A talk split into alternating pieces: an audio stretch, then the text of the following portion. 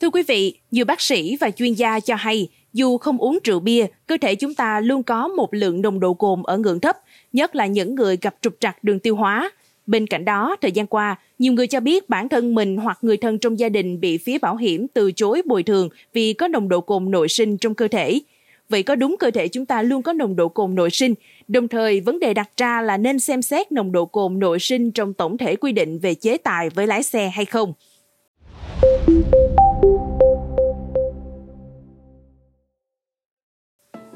Phản ảnh đến tuổi trẻ mới đây, con gái ông NVV, 65 tuổi, ngụ huyện Xuân Lộc, tỉnh Đồng Nai, rất băn khoăn với việc Tổng công ty Bảo hiểm Bảo Việt từ chối bồi thường cho cha mình vì nồng độ cồn nội sinh trong máu.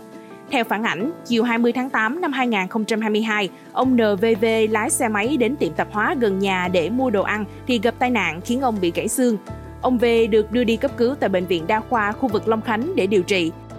Tại đây, kết quả xét nghiệm nồng độ cồn trong máu vào 15 giờ 30 phút cùng ngày thì nồng độ cồn trong máu là 0,65 mg trên decilit, 0,14 mmol trên 1 lít. Sau đó, ông V làm hồ sơ yêu cầu công ty bảo hiểm Bảo Việt bồi thường nhưng bị từ chối do ông V điều khiển phương tiện giao thông có nồng độ cồn trong máu là ngoài phạm vi bảo hiểm. Trong khi theo ông V và người nhà, trước đó và cả ngày 20 tháng 8 năm 2022, ông không hề uống rượu bia và nồng độ cồn 0,65mg trên decilit, tức 0,065 g trên lít là rất thấp. Trước đó, tuổi trẻ cũng phản ánh trường hợp của ông Lê Văn Tuấn, ngụ quận Bình Thạnh, thành phố Hồ Chí Minh, cũng bị Tổng công ty cổ phần bảo hiểm bưu điện PTI từ chối bồi thường vì viện dẫn điều khoản loại trừ trách nhiệm bảo hiểm lái xe mà trong máu có nồng độ cồn. Thời điểm ông Tuấn gặp tai nạn thì kết quả xét nghiệm nồng độ cồn trong máu của ông chỉ có 1,475 mg trên decilit, tức 0,1475 g trên lít. Đáng nói, ông Tuấn được nhiều hàng xóm và bạn bè biết đến là người không uống rượu bia. Ngạc nhiên về việc mình không uống rượu bia mà lại có nồng độ cồn, nên trong tháng 11 năm 2019, ông Tuấn đã đến bệnh viện đa khoa khu vực Long Khánh và bệnh viện Hoàng Mỹ, quận Phú Nhuận, thành phố Hồ Chí Minh để làm xét nghiệm nồng độ cồn thì cho ra hai kết quả lần lượt là 0,5 mg trên decilit, 0,005 g trên lít và 0,7 mg trên decilit, 0,007 g trên lít.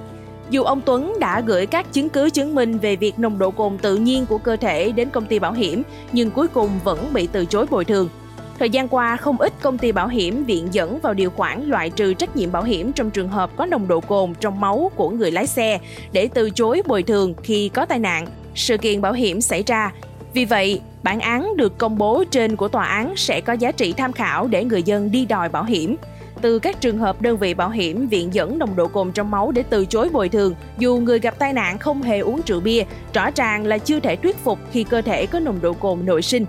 Bên cạnh đó, dư luận cũng đang băn khoăn về việc cơ quan công an đang áp dụng Nghị định 100, quy định cứ có nồng độ cồn thì bị xử phạt mức thấp nhất. Thực tế này rất cần các cơ quan chức năng thống nhất hướng xử lý trong trường hợp nồng độ cồn nội sinh. Tương tự, ông Lê Văn Tuấn cho rằng nếu không quy định rõ về nồng độ cồn tự nhiên trong máu thì nhiều trường hợp dù không uống rượu bia vẫn bị đơn vị bảo hiểm từ chối bồi thường oan hoặc cũng có thể xảy ra tranh cãi khi bị cảnh sát giao thông phạt. Theo luật sư Bùi Quốc Tuấn, cần ủng hộ chủ trương zero nồng độ cồn khi lái xe bởi vì điều này mang lại nhiều lợi ích, kỹ cương cho xã hội. Tuy nhiên, từ thực tiễn, nồng độ cồn trong máu là cơ sở để xử lý trách nhiệm cũng như ảnh hưởng quyền lợi bảo hiểm của người dân nên rất cần bổ sung vào quy định về nồng độ cồn nội sinh để tránh các tranh chấp kiện cáo phát sinh. Chia sẻ với tuổi trẻ online, bác sĩ chuyên khoa 2 Trần Ngọc Lưu Phương, chuyên khoa tiêu hóa, gan mật bệnh viện Nguyễn Tri Phương thành phố Hồ Chí Minh cho hay, nồng độ cồn trong máu không thể ở mức zero được. Dù chúng ta không uống rượu bia hay ăn thực phẩm lên men thì trong cơ thể vẫn luôn có nồng độ cồn trong máu ở ngưỡng rất thấp, còn gọi là nồng độ cồn nội sinh. Ở người bình thường, bất kỳ ai xét nghiệm máu cũng có rất ít nồng độ cồn trong máu. Đây là nồng độ cồn nội sinh, có mức rất thấp nên có thể không đánh giá được qua hơi thở, nhưng khi xét nghiệm máu sẽ thấy.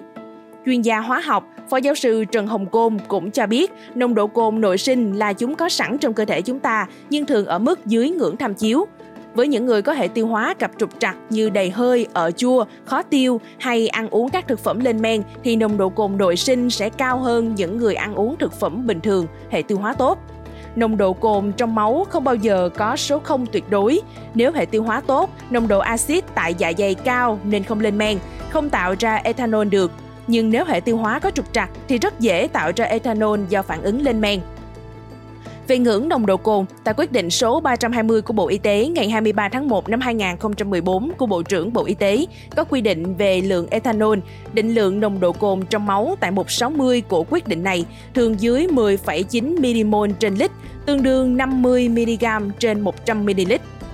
Theo Nghị định 100, chỉ cần có nồng độ cồn trong máu hoặc hơi thở thì bị xử phạt. Tuy nhiên, để hợp lý và thống nhất, nên bổ sung loại trừ chế tài khi nồng độ cồn trong máu hoặc hơi thở của người lái xe dưới trị số bình thường, nhỏ hơn 10,9 mmol trên lít theo quy định của Bộ Y tế. Mong rằng với những thông tin vừa rồi đã giúp quý vị hiểu rõ hơn về nồng độ cồn nội sinh và những quy định về chế tài với lái xe. Cảm ơn quý thính giả đã lắng nghe số podcast này. Đừng quên theo dõi để tiếp tục đồng hành cùng với podcast Báo Tuổi Trẻ trong những số lần sau. Còn bây giờ xin chào và hẹn gặp lại.